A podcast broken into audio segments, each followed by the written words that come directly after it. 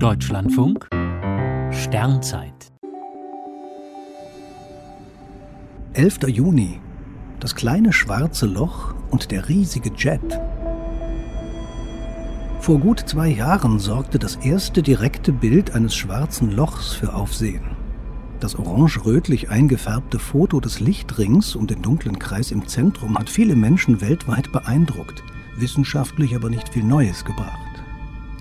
Jetzt haben die über 300 beteiligten Forscherinnen und Forscher die Beobachtungsdaten aus dem Zentrum der Galaxie M87 im Virgo-Haufen noch besser ausgewertet.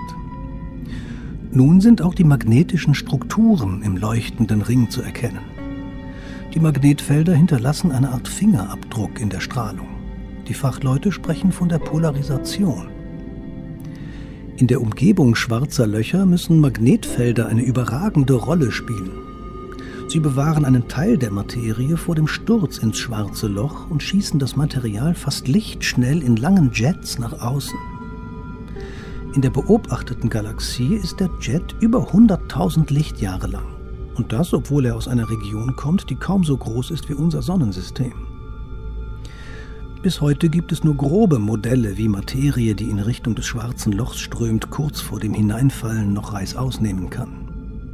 Klar ist, dass an diesem Prozess extrem starke Magnetfelder beteiligt sind. Nun gibt es zum ersten Mal echte Daten vom Rand eines schwarzen Lochs. Auch die berühmte Beobachtung von vor zwei Jahren löst nicht das Rätsel des Jets. Aber mit viel Glück werden die Fachleute einmal zeugen, wie das schwarze Loch Materie verschlingt und ein Teil davon gerade noch in den Jet gerät.